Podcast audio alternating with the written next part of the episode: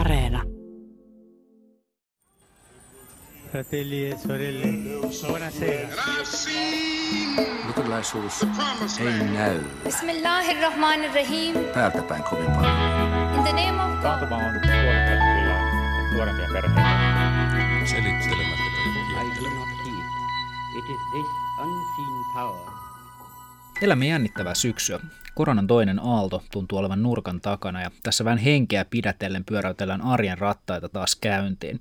Koulut alkoi jo, lomat loppui ja kirkolliskokouskin kokoontui.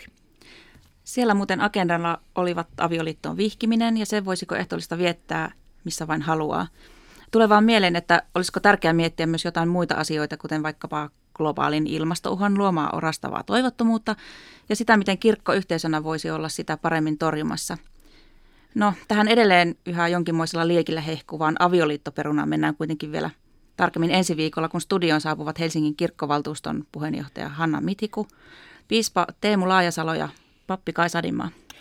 Monin tavoin nyt tuntuu siltä, kuin koko maailma olisi ollut alkuvuoden vähän kuin rytmihäiriössä. Yhteiskunta käynnistyy entistä epävarmemman tulevaisuuden edessä. Toisaalta koronan tuoma nopea kriisi on ehkä tarjonnut myös syitä kysyä, miten tästä eteenpäin olisi viisaita edetä. Mitä tehdä erityisesti sellaisille hitaille kriiseille kuin ilmastonmuutos ja ekologisten reunaehtojen paukkuminen? Aikaa tuntuu olevan hyvin vähän, ehkä muutama kymmenen vuotta. Mikä siis neuvoksi? Me ollaan nyt oikeasti tilanteessa, jossa olisi toimittava puheiden sijaan ja aika pian. Eikä tämä muutos varmasti tule olemaan kaikille mitenkään helppo tai mielekäs.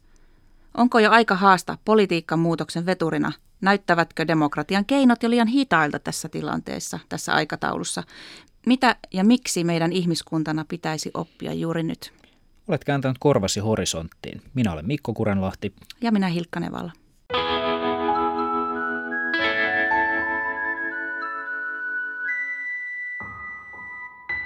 Tervetuloa studioon opetus-, kasvatus- ja koulutusalojen säätiön suunnittelupäällikkö Erkka Laininen. Kiitos. Tulevaisuuskoulun perustaja ja toiminnanjohtaja Otto Tähkäpää. Kiitos, hauska olla täällä. Ja Helsingin kaupungin kestävän tulevaisuuden pedagoginen asiantuntija Anssi Almgren. Kiitos, ilo olla täällä. No tota, nyt ollaan semmoisessa syksyssä menossa, että poikkeus, poikkeuksellinen kevät ja kesäkin on ollut ja, ja lapset ja nuoret palaa kouluihin, päiväkoteihin, aikuiset jatkaa työn tekemistä. Mutta minkälainen tilanne on menossa, sitä ei oikein kukaan vielä tiedä. Ollaan tässä vähän niin kuin epävarmuuden edessä, mutta, mutta mitkä on niin kuin ne keskeisimmät lähitulevaisuuden haasteet? Ehkä mä otan kiinni tuota, tuosta epävarmuudesta, minkä mainitsit. Meidän pitäisi ehkä oppia elämään sen epävarmuuden kanssa ja muuttaa ehkä myöskin meidän, käsi, meidän niin kuin suhtautumista siihen epävarmuuteen. Me ollaan ehkä tässä niin kuin aiemmalla teollisen yhteiskunnan aikakaudella tututtu ajattelemaan, että epävarmuus on ikään kuin automaattisesti huono ja kielteinen a- asia ja, ja meidän pitää nimenomaan pystyä ikään kuin, tai ollaan tututtu ajattelemaan, että sitä epävarmuutta pitää pystyä, pystyä niin kuin vähentämään eri tavoin esimerkiksi tieteen, tutkimuksen ja teknologian kautta, mutta ehkä niin kuin tulevaisuuden tutkijana mä ajattelen, että me osittain ollaan ja varsinkin ollaan menossa kohti sellaista maailmaa ja tulevaisuutta, jossa se epävarmuus, niin kuin korona on yksi hyvä esimerkki siitä, että se epävarmuus on ikään kuin pysyvä asiantila ja me ei enää samalla tavalla pystytä vähentämään tai poistamaan sitä epävarmuutta, vaan meidän pitäisi enemmänkin oppia ehkä hyväksymään se epävarmuus, mutta sitten myöskin oppia elämään sen epävarmuuden kanssa ja osittain ehkä jopa nauttimaan siitä epävarmuudesta, koska, koska voidaan myös ajatella, että, että epävarmuus voi olla myös hyvä asia. Että, että jos ajatellaan päinvastoin, että jos kaikki olisi varmaa, niin sehän tarkoittaa sitä, että, että tulevaisuus olisi ennalta määrätty ja me ei voitaisiin siihen vaikuttaa, mutta jos kaikki on epävarmaa, niin se tarkoittaa, että kaikki on myös, myös mahdollista. Entäs Erkka? No mä ehkä ajattelisin nyt tätä tämänhetkistä koronan luomaa epävarmuutta ja tämmöistä niin kuin poikkeustilannetta sitä kautta, että tämä voisi olla sellainen mahdollisuus meille herätä siihen, että me ollaan laajemminkin tämmöisessä isossa murroskohdassa. Viittaan tässä nyt erityisesti näihin kestävyyskriiseihin, ilmastonmuutokseen, luonnon monimuotoisuuteen kaventumiseen ja luonnonvarojen ylikulutukseen. Et nyt ehkä tämmöinen pysähtyminen tämän koronakriisin hetkellä ja edessä voisi vois avata sen mahdollisuuden tunnistaa myös, myös niitä tulevia, vielä merkittävämpiä kriisejä, joiden kanssa meillä on, on itse asiassa todella kiire. Ja aina, aina niin kuin iso murroskohta ja, ja tällainen niin kuin, ikään kuin akuutti kriisi antaa sen mahdollisuuden myös suunnata toimintaa uuteen suuntaan. Ja nyt olisi ehkä siinä suhteessa oppimisen paikka, että me oikeasti ruvettaisiin miettimään sitten, että miten me navigoidaan tässä epävarmassa tulevaisuudessa ja koitetaan myöskin keksiä vaihtoehtoja sille, että, että mihin tämä kehitys on menossa, niin että me pystyttäisiin oikeasti välttämään nämä tulevaisuusuhat. Jos ajatellaan, Anssi, sun, sä oot tämmöinen pedagoginen asiantuntija, niin mitäs nyt te sitten pitäisi ruveta tekemään ja oppimaan kiireen vilkkaa? Mä oikeastaan liityn tuohon, mitä Erkka sanoi, että tämä on aika ö, kiinnostava mahdollisuus oppia. Toki tota, tämmöinen välitila niin aiheuttaa tietysti paljon, paljon tota, sosiaalista epävarmuutta ja sillä lailla semmoista ahdistusta, mutta jos sitä pystyy hyödyntämään ikään kuin sen kaltaisena erätaukona tai, tai väliaikana, jossa me itse asiassa niin kuin katsotaan vähän olan yli tuosta taaksepäin, että minkälaisia jälkiä me on nyt jätetty. Ja, ja sitten ja käydään sitten yhteistä dialogia siitä, että ö, pystyttäisikö me muuttamaan jotain keskeisiä asioita. Että tähän tulee läpi esimerkiksi lukion opetussuunnitelmassa ja muissakin perusopetuksen opetussuunnitelmissa, että missä sanotaan, että näitä ilmiöt voidaan muuttaa kestävään suuntaan. Mm. Eli jos muut kysytään reseptiin, niin mä sanoisin, että numero yksi olisi se, että me tarvitaan ymmärrystä menneestä. Numero kakkonen on se, että me halu- tarvitaan niin kuin halukkuutta nähdä vaihtoehtoinen tulevaisuus. Mm. Ja numero kolme on, että me tarvitaan viitseliäisyyttä toimia just nyt. Mm. Voisi ajatella, että, että niin kuin korona kriisi on nimenomaan tällainen niin kuin historiallinen epä, epäjatkuvuuskohta, mikä on ehkä on vähintäänkin toivottavasti avanneet ihmisten selvä, tai silmät näkemään sen, että tulevaisuus on ehkä poikkeuksellisella tavalla auki tällä hetkellä. Että meillä on niin kuin historiallinen mahdollisuus myös vaikuttaa sen tulevaisuuden muotoutumiseen ja esimerkiksi nimenomaan viitaten tähän ekologiseen kriisiin, niin, niin meillä on ainutlaatuinen mahdollisuus myöskin vaikuttaa sen suuntaan ja kääntää tämä ää, tällä hetkellä vallalla oleva täysin kestämätön kehitys. Jos tulevaisuus on nyt tällä hetkellä poikkeuksellisella tavalla auki ja ylipäätään epävarma, niin mikä ylipäätään sitten on tämä kestävä tulevaisuus, mistä me puhutaan? Mitä se teille tarkoittaa? Mitä, mitä on kestävässä tulevaisuudessa? Mitä kohti te olette kulkemassa? Miten Erkka? No kyllä, kyllä siinä ehkä se ensimmäinen prinsiippi on se, että, että meidän täytyisi tunnistaa ja tunnustaa ihmisen olemassaolon ja ihmiskunnan täydellinen riippuvaisuus luonnosta. Että se on sellainen niin kuin, ikään kuin luovuttamaton reunaehto, jonka puitteissa tulevaisuuden valintoja pitäisi tehdä. Ja sitten liitän tähän myös sen toisen semmoisen kestävyyden moraalisen ja eettisen perusprinsiipin, että et kyllä sen tulevaisuuden pitäisi myös perustua tämmöiseen luovuttamattomaan ihmisarvon tunnistamiseen ja tunnustamiseen, eli, eli lähdettäisiin niin kuin tavoittelemaan sellaista tulevaisuutta, jossa jokaisella ihmisellä on niin kuin arvo omana itsenään ja myöskin mahdollisuus sitten pyrkiä ja päästä, päästä niin kuin toteuttamaan se itsessään oleva potentiaali. Että tavallaan sen yhteiskunnan ja, ja sosiaalisen yhteisön pitäisi mahdollistaa se. Ja tällä hetkellä oikeastaan kumpikaan näistä prinsiipeistä ei toteudu, että me ollaan matkalla kohti koko ajan syvenevää ekologista kriisiä ja sitten tämä meidän nykyinen maailma ei, ei pysty tunnistamaan jokaisen ihmisen arvokkuutta ja antaa, antaa niin kuin yksilötasolla ihmisille mahdollisuuksia päästä parhaimpaansa. No se kun miettii pelkästään sanaa kestävä, niin kyllä mulla tulee siitä mieleen, että se on niin kuin pysyvää, se on mm. pitkäikäistä, lujaa ja vakaata. Mm. Ja sitten taas puolestaan kestämätön äh, on semmoista tilapäistä ja väliaikaista. Eli ei, kyllä musta tämä on semmoinen, mitä sanoin tuosta välitilasta, niin mm. kestämätön menneisyys vastaan kestävä tulevaisuus. Mm. Että mitä Erkka viittasit tuohon mm. niin kuin ekologiseen kriisiin, että onhan se to- todellisuutta, että ilmasto muuttuu nopeasti, meret happamoituu ja mm. luonnon monimuotoisuus katoaa. Et, et sen takia tämä on musta niinku ainutlaatuinen mahdollisuus nyt tarkastaa sitä suuntaa ja ottaa mm. ikään kuin ihan uudenlainen, mm. uudenlainen toiminta- ja ajattelumalli käyttöön.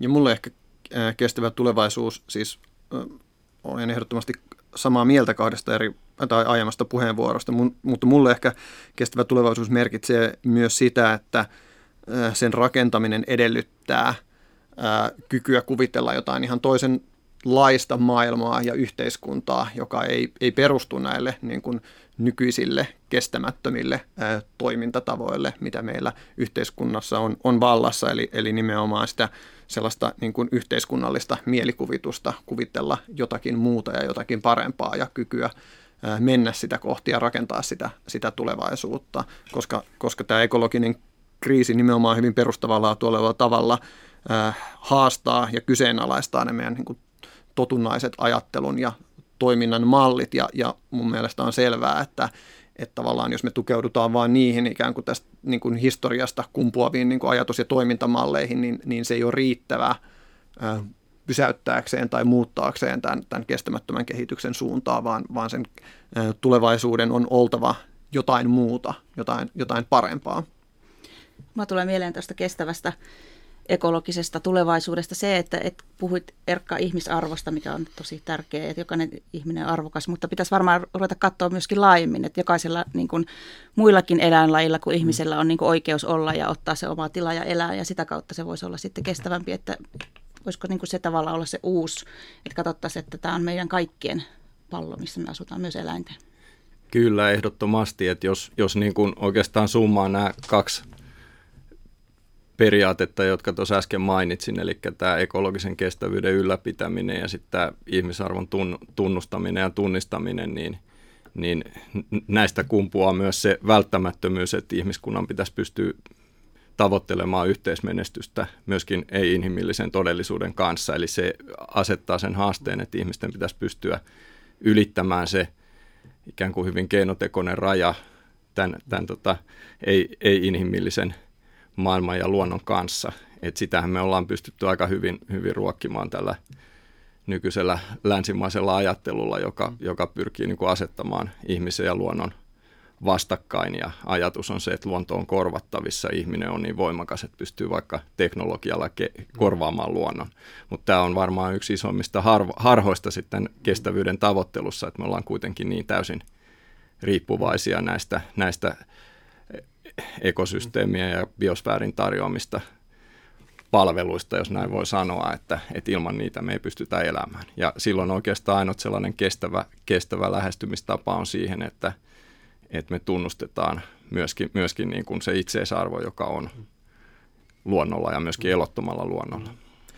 Tässä on vaan mielenkiintoista se, että mehän puhutaan tässä siis, jos miettii, millaista, millaista muutosta te käytännössä kuvaatte, niin tähän on tosi perustavanlaatuista ja syvää ja isoa muutosta ajattelumalleja, miten me kuvitellaan maailmaa ja ihmisyys, varmasti myös hyvinvointi, kehitys, edistys, yhteiskunnan tavallaan perussäädöt. Niin miten ihmeessä tällaisia asioita lähdetään muuttamaan vielä näin lyhyellä aikataululla, mitä meillä ilmeisesti tähän on? Tällä hetkellä puhutaan paljon uudistavasta oppimisesta. Esimerkiksi UNESCO on ottanut sen kestävän kehityksen kasvatuksen vuosikymmenen ihan niin kuin pääteemaksi. Mm. Ja uudistava oppiminenhan oikeastaan tarkoittaa juuri sitä, että pyritään uudistamaan niitä olemassa olevia toiminta- ja ajattelumalleja ja, ja niiden mm. takaan olevia arvoja mm. ja uskomuksia. Mm. Ja se niin kuin resepti siihen on, mitä Jack Mezirow ja kumppanit Paulo Freire on tuonut esille, on, että siihen tarvitaan kriittistä reflektioa, mm. siihen tarvitaan dialogisuutta ja toimintaa, mm. eli praksista. Mm. Ja nämä on musta ihan avainasemassa, että tällä hetkellä, kun elämä meidän ympärillä on monin tavoin nyt erilaista kuin mm. se on ollut ennen koronaa, niin mitä jo sanoin aikaisemmin, että tämä voisi olla upea mahdollisuus semmoiselle dialogille, mihin Paulo Freire itse asiassa viittaa sanomalla niin, että dialogi mahdollistaa sen tiedostamisen, joka on edellytys muutokselle. Kyllä.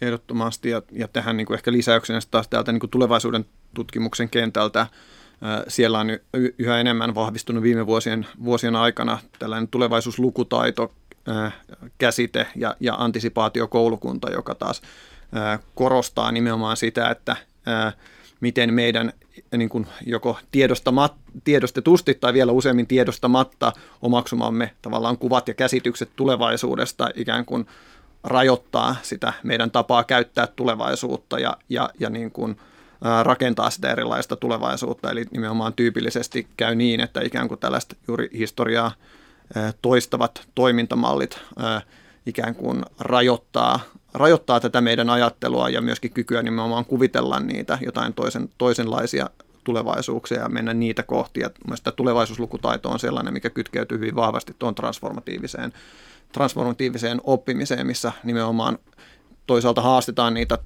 niin kuin totunnaisia ajattelun tapoja ja, ja myöskin tiedostetaan niitä ää, omia tapoja ajatella sitä tulevaisuudesta, tulevaisuudesta, minkä tarkoituksena on nimenomaan ikään kuin oppia ajattelemaan sit tulevaisuudesta ikään kuin aiempaa, aiempaa laajemmin ja toisaalta käyttää sitä tulevaisuutta ikään kuin sellaisen niin kuin toisin näkemisen ja toisin tekemisen ikään kuin ää, välineenä. Me helposti jotenkin tämä niin kuin olemassa oleva toteutunut kehitys ikään kuin otetaan itsestään selvänä ja annettuna ja tietyllä tavalla jotenkin kuin luonnollisena, että asioiden kuuluisi, kuuluisi olla näin. Ja niin kauan kun me ajatellaan näin, niin meidän on tosi vaikea kuvitella mitään niin kuin vaihtoehtoa sille, mitä tällä hetkellä on. Ja nimenomaan meidän pitäisi päästä ehkä niin kuin kyseenalaistamaan, kyseenalaistamaan niitä uskomuksia, koska ne sitten ehkä avaa sitä tavallaan tulevaisuushorisonttia myöskin niille vaihtoehtoisille tulevaisuuskuville ja tavoille nähdä toisin ja toimia toisin. Tuo on jotenkin tosi hauskaa niin kuin nyt aivoissa yhdistyi semmoinen, että pitäisi niinku tavallaan tietää, että miksi opitaan jotakin, että se mm. sitten niinku tavallaan muuttaisi sitä, niinku sitä tulevaisuutta. Että jos, mm. jos, jos, niinku, et mitä pitäisi oppia, jos aina opitaan niitä samoja asioita kuin mitä ennenkin, se tulevaisuus ei tavallaan muutu.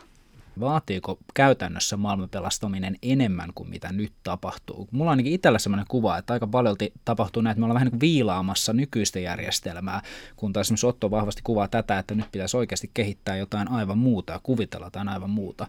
Tapahtuuko tällä hetkellä riittävästi? No jos katsoo ihan sitä faktatietoa, mitä on, on ympäristöasioiden kehittymisestä saatavilla tutkimuksen kautta, niin voi sanoa, että ei tehdä lainkaan riittävästi. Että toimenpiteet ilmastonmuutoksen hidastamiseksi on selvästi monta kertaluokkaa liian heikkoja. Luonnon monimuotoisuus kaventuu koko ajan aika hurjalla vauhdilla. Puhutaan kiertotaloudesta ja kuitenkin alle kymmenen prosenttia globaaleista luonnonvaroista on kiertotalouden piirissä ja luonnonvarojen kokonaiskäyttö on kasvanut yli kahden prosentin vuosivauhtia koko tämän alkaneen vuosisadan ajan. Ja kiertotalouden et, osuus on pienentynyt jo, itse asiassa. Kyllä, että et kyllä se, kyllä se niin kuin siinä mielessä näyttää, että suunta, edes suuntakaan ei ole, ole niin kuin kaikkien muuttujien suhteen oikea nopeudesta puhumattakaan. Ja, ja silloin tavallaan tämä, tämä fakta, faktaperusteinen tieto haastaa tämän meidän nykyisen ajatusmallin, joka, joka perustuu siihen, että että me ikään kuin tämän nykyisen järjestelmän, joka perustuu talouskasvuun ja teknologiaan ja innovaatioihin, että me pystyttäisiin niin kuin tätä kautta ratkaisemaan tämä kestävyyskriisi. Ja ei ole niin kuin nähtävissä, että, että mikään tämmöinen valtio tai, tai tota kansainvälinen yhteisö, Euroopan unioni tai, tai tota maailmankauppajärjestö tai edes, edes tämä, tämä niin kuin ilmasto, ilmastoneuvottelujen puitteissa käytävä prosessi johtaa siihen, että oltaisiin niin kuin kyseenalaistamassa tätä meidän nykyistä mm. talousmallia mm. ratkaisuna. Mm. Ja, ja se näyttää olevan hyvin, hyvin ongelmallinen kysymys ja, ja varmaan semmoinen niin kuin ihan, ihan tota, voisiko sanoa ratkaisevakin kysymys tässä seuraavan vuosikymmenen puitteissa, että et kohtaako niin kuin sitten tämä nykyinen talousmallisen Seinän, seinän, joka tulee vastaan siitä, että, että kerta kaikkiaan ei enää pystytä niin kuin tekemään niitä parannuksia niin, että päästäisiin tavoitteisiin. Niin, että aikaikkuna on kuitenkin aika pieni, jos, jos katsoo tuonne Arkadian mäellekin, että tuleeko sieltä tarpeeksi nopeasti sellaisia päätöksiä, hmm. niin mikä se vaihtoehto voisi olla? Pitäisikö yksilöllä ottaa enemmän vastuuta yhteisöillä? On meillä näitä esimerkkejä, Greta Thunberg hmm. on muun muassa saanut. Jos pieni tyttönen saa tuommoisen liikkeen aikaiseksi, niin ja niin edespäin. Mitä olette mieltä? Niin, musta kaupungilla on merkittävä rooli. Suurin osa maailman ihmisistä muuttaa tälläkin hetkellä kohti kaupunkeja. Ja kun nyt sitten tietysti Helsingin kaupungilla on töissä, niin on tutustunut siihen todellisuuteen, mitä Helsingissä tehdään. Ja mä, mä näen, että siellä tehdään, on jo tehty ja tehdään kaiken aikaa ja tullaan tekemään. Että meillä on hiilineutraali Helsinki-toimenpideohjelma, jossa Helsinki on tavoitteena olla täysin hiilineutraali vuoteen kolmekymmentäviisi mennessä. Eli erilaiset strategiat ja kärkihankkeet, toimenpideohjelmat, opetussuunnitelmat, niin kaikki puhuu kestävästä tulevaisuudesta ja kestävästä elämäntavasta. Ja sitten ihan konkreettisesti niin esimerkiksi Helen, niin Salmisaaren kivihiili korvataan vuonna kaksikymmentäyhdeksän ja tota, Hanna Saari suljetaan vuonna kaksikymmentäneljä. Et ne on musta konkreettisia asioita ja sitten jos kun erityisesti katson nyt kasvatuksen ja koulutuksen toimialan näkökulmasta, niin niin tota, jokainen voi käydä esimerkiksi ilmastovahti piste fi-sivustolta tsekkaamassa kaikki ne toimenpiteet, mitä me ollaan tällä hetkellä tekemässä. Ne on huikeita juttuja, että toivottavasti ne kurottaa kohti tota Erkan alleviivaamaan semmoista isoa kokonaismuutosta, että mm. päästään myös siihen taloudellisen kestävyyden näkökulmaan mm. käsiksi. Niitä niin kuin muutosta ja muutoksen tekijöitä tarvitaan niin kuin kaikilla tasoilla, yksilötasolla, yhteisöjen tasolla ja, ja niin kuin yhteiskunnan tasolla, mutta tietenkin kansalaisyhteiskunnalla ja, ja, ja aktivisteilla on oma merkittävä roolinsa siinä, että me kuitenkin tarvitaan lopulta, jos me halutaan se nopea muutos saada aikaan, niin se on aika hidas tie, että ihmiset alkaa muuttaa omaa käyttäytymistään kestävään suuntaan. Me tarvitaan toisaalta niitä ylätason merkittäviä päätöksiä, mutta nimenomaan kansalaisyhteiskunnalla on tärkeä rooli luoda ja pitää sitä painetta päättäjiä kohti ja, ja toimia siinä kirittäjinä ja vaatia niin kuin entistä kunnianhimoisempia, entistä nopeampia ää, toimia, niin, niin näen sen kansalaisyhteiskunnan merkityksen siinä tosi oleellisena. Ja tätä yhteiskunnallista muutosta voi lähestyä myöskin sellaisen kehämallin kautta, jossa, jossa niin kuin tämmöinen sisinkehä on ihmisten käyttäytymisen ja teknologian muutos ja tämä on ehkä nyt tällä hetkellä se, ainakin itsestä tuntuu sellainen yksi valtavirta, millä ajatellaan, että näitä kysymyksiä ratkaistaan, että, että tavallaan niin kuin luotetaan siihen ja tava, tavallaan vähän velvoitetaankin kuluttajia muuttautumaan, muuttamaan käytöstä ja sitten uskotaan, että tämä teknologian kehitys sitten paikkaa näitä ongelmia esimerkiksi ilmastonmuutoksen suhteen, mutta tämä on loppupeleissä kaikista tehottomin tapa lähteä aikaan saamaan yhteiskunnan systeemistä muutosta, koska tämän ihmisten toiminnan ja teknologian kehityksen ympärillä on sitten se yhteiskunnan poliittinen järjestelmä ja, ja systeemi, joka asettaa reunaehdot sille, että, että minkälaisella tek- teknologialla on esimerkiksi edellytykset kehittyä tai minkälaisia valinnan vaihtoehtoja kuluttajilla on. Ja sitten taas tätä poliittista ja yhteiskunnallista kehystä vielä ulompana on sitten, sitten tämä meidän, meidän ajattelu yksilöinä, että minkälaisten maailmankuvien varassa me mm. sitten oikeastaan kaikkea toimintaa harjoitetaan tai mm. päätöksiä tehdään. Mm. Ja tämä, tämä osaltaan sitten niinku lukitsee sitä, että minkälainen muutos yhteiskunnassa on mahdollista. Mm. Mutta toisaalta sitten taas tämän kehämallin sanoma on se, että jos sillä ulommalla kehällä tällä maailmankuvatasolla saataisiin muutoksia aikaiseksi, niin sitten nämä saattaisi nämä sisemmät kehätkin ruveta tosi nopeasti muuttumaan. Ja tämä on ehkä nyt se, se iso blokki tässä, että me, me niin kuin keskitytään aika lailla sinne sisempiin kehiin ja koitetaan saada siellä muutosta aikaiseksi, mutta se tarkoittaa myös sitä, että samalla me jumitutaan siihen, siihen niin kuin vallitsevaan edistysajatteluun ja rajataan ne mahdolliset ratkaisut tapahtumaan niissä puitteissa. Eli siinä mielessä just tämä uudistavan oppimisen ajattelu ja sen levittäminen ei pelkästään kouluihin, vaan, vaan koko yhteiskuntaan, niin on aika ratkaisevaa siinä, että me saataisiin jotenkin ravisteltua sitä meidän mm. yhteistä kollektiivista ajattelua, että miten tämä, tämä maailma toimii. Mm. Ja sitäkin on itse asiassa tutkittu, että, että on mielenkiintoista, että ihmiset saattaa ihan yksilöinä ajatella hyvin eri lailla asioista kuin miten ne sitten ajattelee tässä meidän yhteiskunnan kulttuurisessa ympäristössä. Eli, eli voidaan ajatella, että meillä on sellainen jonkinnäköinen kollektiivinen ajatus tästä länsimaisesta modernismista, että miten, miten me täällä niin kuin toimitaan tämmöisessä kapitalistisessa kuluttajayhteiskunnassa, ja sitä ei niin kuin ääneen, ääneen olla kovin paljon valmiita kyseenalaistamaan, vaikka ihmiset yksilöinä saattaisi ajatella vähän eri lailla. Ja siinä on se iso, iso niin kuin uudistavan oppimisen haaste ja toisaalta mahdollisuus, että jos saataisiin ravisteltua tätä meidän yhteistä maailmankuvaamme, niin siitä voisi kummuta sitten aika lailla nopeitakin väyliä, jotka lähtisivät sitten sitä yhteiskunnan rakenteita ja myöskin, myöskin sitten kuluttajien käyttäytymistä muuttamaan. Otto. Se mikä tässä on, että kun meillä kuitenkin nimenomaan siis valinnanvapaus ja demokratia ja tällaiset kysymykset on aika jopa pyhiä ja tabuja, mm. että näitä, näistä me ei olla oikein valmiita joustamaan. Korona tietenkin osoitti, että aika nopeastikin pystytään mm. aika isoihin muutoksiin, jos on tahtoa. Mutta nyt kun me puhutaan pitkällä aikavälillä tavallaan niin kuin, niin kuin lajin säilymisestä ja elämän jatkumisesta ja tästä aika isoista haasteista ja tiedetään, että aikaa on aika vähän, koetteko te, että me voidaan tavallaan ratkaista nämä yhdessä demokraattisesti, vai tuleeko meille eteen joku tämmöinen tavallaan pakotettujen toimenpiteiden mm. aika? No, tota, jos mä vastaan, niin mä toivon, että me voimme tehdä tämän demokraattisesti ja, ja hallitusti ja, ja, niin kuin osallistavasti, mutta sitten jos ajatellaan toisaalta niitä nopeita niin kuin perustavaa laatua olevia ja rakenteellisia muutoksia, niin, niin kyllä mä niin kuin itse olen taipuvainen niin kuin kuitenkin ajattelemaan, vaikka esimerkiksi Marjana Matsukaatto ja muut on puhunut tästä mission oriented state tai toisaalta bios tutkimusyksikön lanseeraama ekologinen jälleenrakennus, niissä kaikissa korostuu kyllä tämä vahva valtion rooli ennen kaikkea tällaisena niin kuin agendan asettajana ja koordinoivana toimijana. Ei, emme puhu mistään diktatuurista, mutta nimenomaan, että et, et, jotta me pystyttäisiin tekemään näin nopea täyskäännös ja siirtämään niin kuin, ä, yhteiskunnan toiminnan painopistettä ja resursseja yhtäkkiä jostain haitallisesta toiminnasta johonkin niin kuin hyödylliseen toimintaan, niin, niin, niin kuin ainakin jos katsotaan niin kuin historiallista kehitystä, niin markkinat on itse asiassa aika te, niin kuin tehoton ja hidas tapa tekee tällaisia täyskäännöksiä. Että kyllä mä näen, että niin kuin valtioilla, ihan demokraattisesti hallituilla niin kuin hyvinvointivaltiolla voisi olla tosi merkittävä rooli siinä, että miten se muutos saadaan aikaan ja miten se muutos voidaan, voidaan, voidaan käynnistää.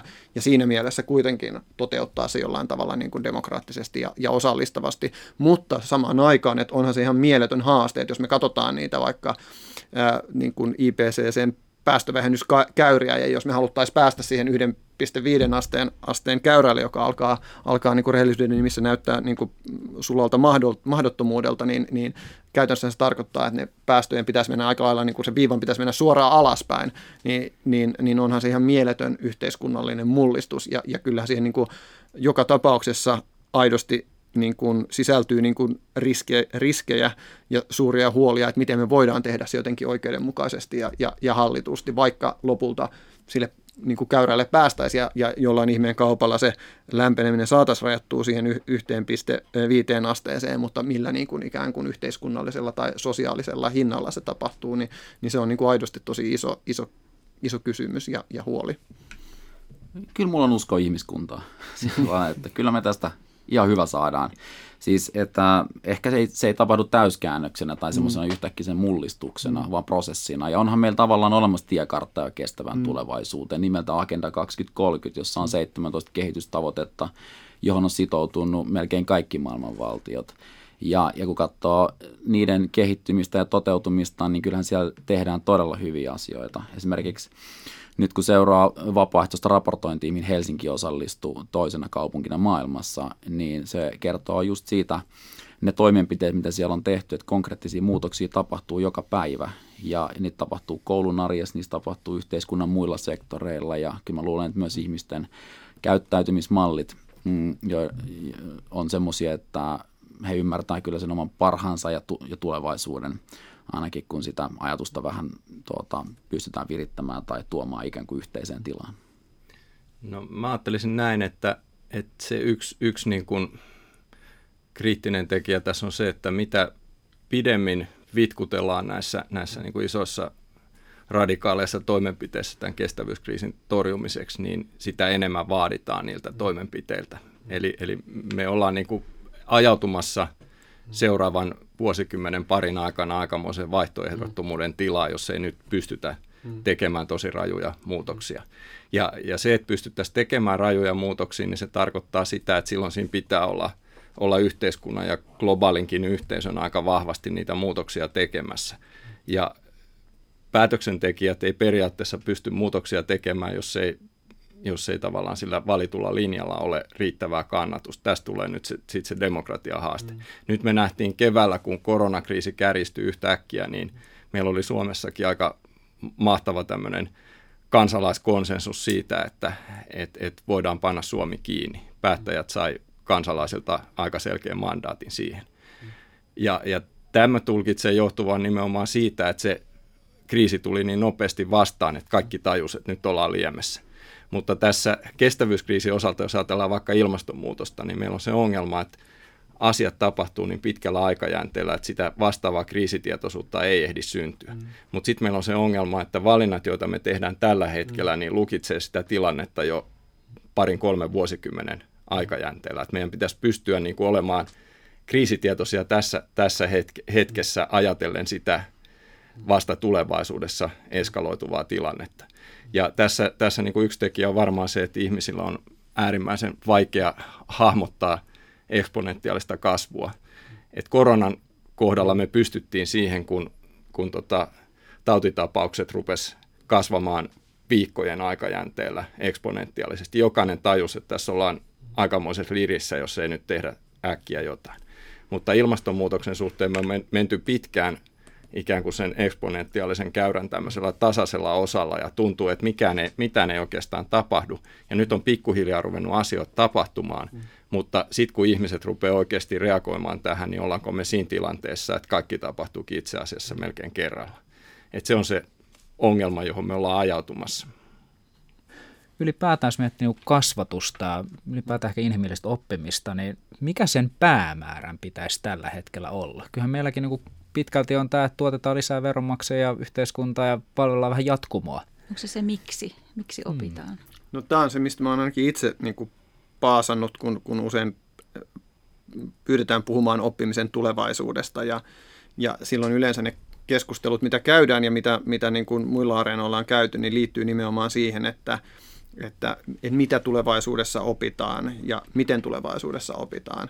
Mutta en ole montaakaan sellaista keskustelua kuullut, missä nimenomaan keskusteltaisiin siitä, että miksi me opitaan, mikä on sen oppimisen tarkoitus nimenomaan tässä maailmantilanteessa ja, ja ennen kaikkea tämän ekologisen kriisin kontekstissa, joka on kuitenkin se meidän tärkein ö, yhteistä tulevaisuutta määrittävä, määrittävä tekijä. Että tätä keskustelua toivoisin ehdottomasti niin kuin, niin kuin lisää. Ja nyt, nyt ehkä tota, tämä on hyvä areena käydä sitä keskustelua ja herätellä sitä keskustelua, jota toivottavasti sitten jatketaan, jatketaan mu- muualla. Ja, ja itse mä ainakin niin kun, ehkä tässä keskustelussa häiritsee ylipäätään se tavallaan se, että, että näissä keskusteluissa yleensä niin kun se jotenkin lähtöajatus on se, että, että meillä on se tulevaisuus, mistä me tiedetään tavallaan jotain ja me voidaan ikään kuin yrittää arvata se oikein ja sitten me voidaan niin kun parhaalla tavalla varautua siihen tässä hetkessä, että, että teknologia kehittyy. Okei, no nyt meidän pitää kouluttaa mahdollisimman paljon koodareita, kun kerran se tulevaisuus on sellainen, mutta itse mä haluaisin niin luopua aika lailla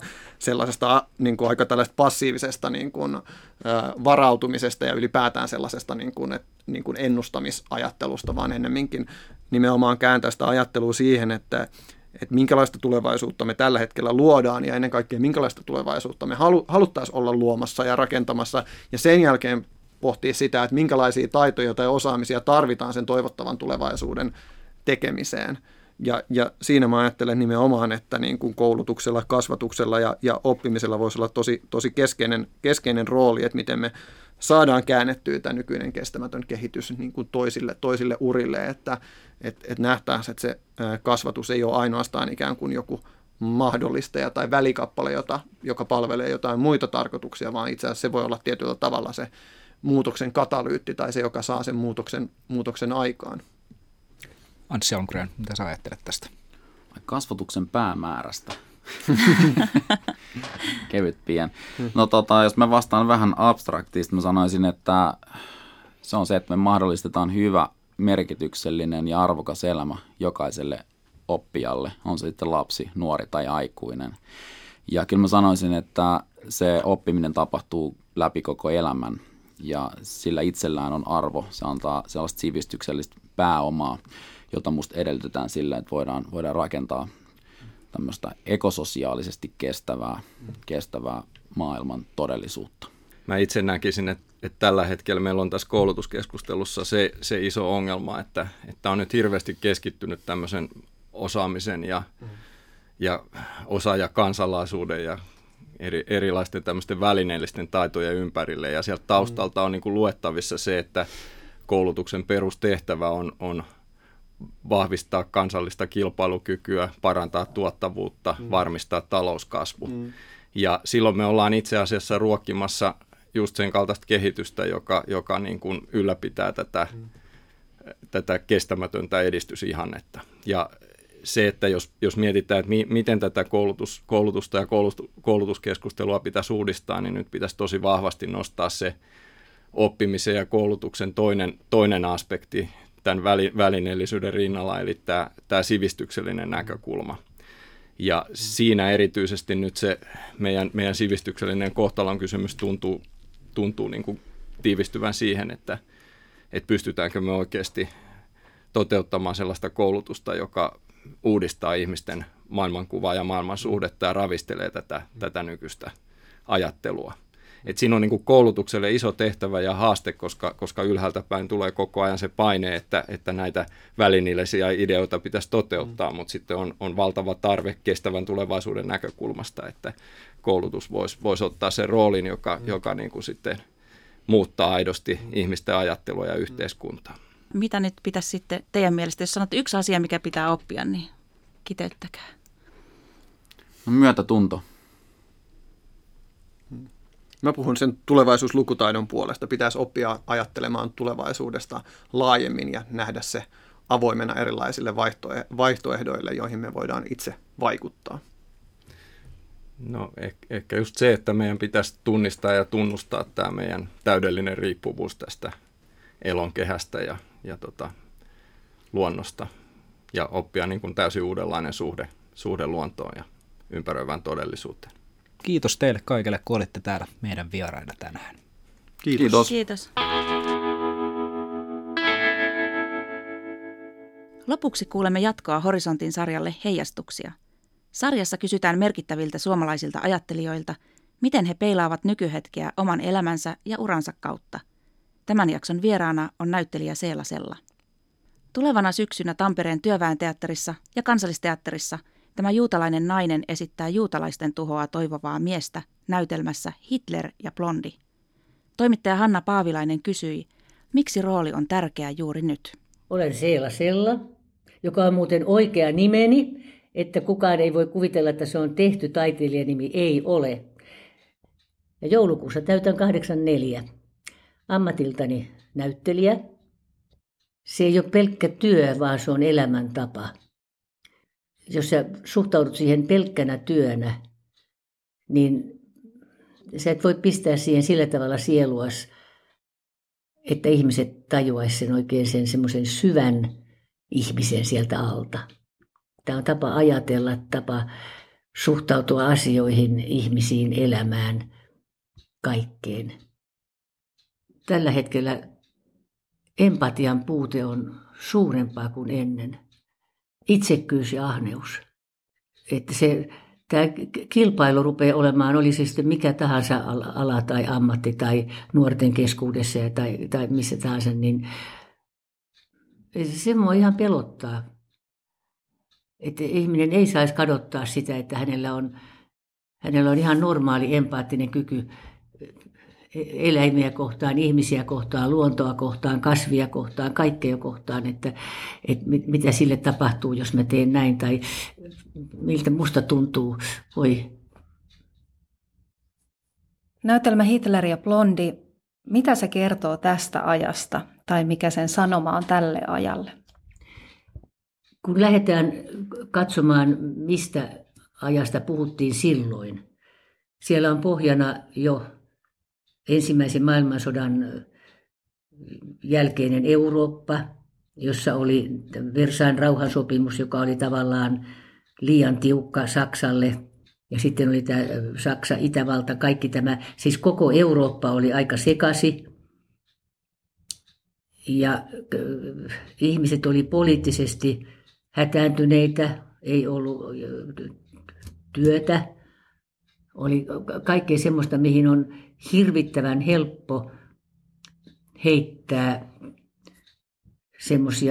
semmoisia ajatuksia ihmisille, että kun ajattelette näin tai kun teette näin, niin teidän, teidän henkilökohtainen asemanne paranee. Niin me ollaan tällä hetkellä vähän samassa tilanteessa, että Eurooppa on sekaisin, vaikka meillä olisi kuinka hieno E U, niin Eurooppa on sekaisin. Tämä maahanmuutto on sotkenut koko Euroopan kartan toisenlaiseksi. Ja vielä nyt, kun tulee tämä meidän talouskriisit tähän mukaan ja kaikki, nyt on ihan yhtä helppo heittää sinne jotakin, että kun teette näin, niin teillä paranee tämä asia.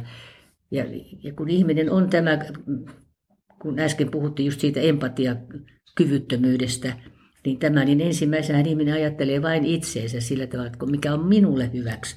Mulle olisi hyväksynyt tämä tai mulle oli hyvä, niin missä on se yhteisvastuu, mihin tämä johtaa, jos tehdään näin. Jos kaikki tekee näin, niin mihin se johtaa. Että kyllä tässä hirveän paljon on samaa. Ja se, se vastuu, mikä, täyt, mikä on meillä esimerkiksi nyt koko maailmassa, esimerkiksi tämmöinen, että ketä äänestetään, mihin äänestetään. Jokaisella on vastuu, jokaisella ihmisellä, ketä sä äänestät sinne vastuulliseen paikkaan maailmassa. Ja mihin nyt, kun sä ajattelet, minkälaisia johtajia maailmassa on tällä hetkellä. Hyvin paljon sellaisia johtajia, jotka ajattelisivat, että ehkä nyt tämä inhimillisyys ei tätä kautta nyt mene eteenpäin. Mikä näet, että mikä olisi vastavoima sille itsekeskeisyydelle ja empatiakyvyttömyydelle? Rakkaus. Mitä vanhemmaksi mä tulen, sitä vakuuttuneemmaksi mä tulen siitä, että, että se, sen ihan pienestä saakka lapsesta koettu turva ja rakkaus, siis rakentaa sen oikeansorttisen ihmisen. Silloin kun tulee vastoinkäymisiä ja silloin kun tulee jotakin, niin sä et putoa mistään kamalan korkealta, kun sulla on semmoinen joku pohja oman itses kanssa. Sä et ole rikki jo valmiiksi. Mä toivon vaan, että ihmiset lukis toisistaan enemmän kuin mitä ensivaikutelma on. Koska kaikilla ihmisillä on sen ensivaikutelman takana vielä se toinen ihminen, se mielenkiintoinen ihminen. Ihmiset malttaisi niin kuin katsoa kaikkia ihmisiä, esimerkiksi lapsia. Jos ajatellaan tätä, tätä nyt, että sieltä lapsuudesta se lähtee, niin katsoa ja, ja vastata niille kysy, niiden kysymyksiin niin hyvin kuin osaa. Kaikkiin kysymyksiin täytyy vastata. Se rakkaus, mitä sä tunnet esimerkiksi omia lapsia tai lapsenlapsia kohtaan tai eläimiä kohtaan, se on kaikkea muuta kuin ihanaa. Se on, siis, se on kamala huoli. Se on, maha on kipeä ja kiemurassa ja kaikki on jännittynyt. Ja ei se mikään ihana tunne ole. Se, se empatia toista ihmistä kohtaan, niin se on raskas tunne. Se on fyysisesti rankka tunne. Kun käännyitte juutalaisuuteen, niin mikä siinä juutalaisuudessa kiehtoi? Juutalaisuus kieltää lähetystyön. Huom, kieltää lähetystyön. Sä et saa yrittää käännyttää jotakin ihmistä johonkin toiseen uskontoon. Johonkin. Jokainen, jokainen uskonto on ihan yhtä hyvä. Jokainen löytää sen oman, oman tapansa. Kaikki ihmiset ei tarvitse sitä uskontoa. Mä tarvitsen. Se on mulle turva ja pitää mut jollakin lailla aisoissa myöskin. Mutta se, että mä yritän pitää, mulla on esimerkiksi koser kotona. Ja rabbi sanoi, että tämä on yksi keino. Kun sä valitset ruokaa, sä muistat samalla, että yhtä tärkeää kuin se, mitä sä pistät suusta sisään, on se, mitä sä päästät suusta ulos. Siinä tuli se vastuu, vastuu, vastuu. Uskotko Jumalaan? Uskon, mutta se Jumala-sanakin on. Mä en, ei. Se pienentää sitä, sitä mikä on se mun, mun Jumala, jos mä sanon uskon Jumalaan. Mä uskon energian voimaan, ajatuksen voimaan, moraalin voimaan, joka on sitten se uskonto, rakkauden voimaan. Kaikkea tätä evoluutioon, evoluut, koko, koko tähän systeemiin, ja koko se systeemi käsittää sanan Jumala. Ja se sitten taas pienemmässä mittakaavassa, miten sen, miten sen sitten niin kuin konkretisoituu, niin se on se ihminen, koira, eläin, kaikki. Mä näen sen mun koiran silmissä. Siellä on ainakin se Jumalan yksi ilmestymismuoto. Kun eläimen silmissään ei ole mitään semmoista taka-ajatusta, niin kuin ihmisellä on miljoona taka-ajatusta aina jossakin. Mutta eläimellä on ihan suora semmoinen, mitä se pelkää, rakastaa tai kohtaa, mitä tahansa. Se on niin kuin semmoinen suora. Tämä oli Horisontti. Kiitos kun olit mukana. Ohjelman voit kuunnella Areenasta uudelleen missä vain ja milloin vain.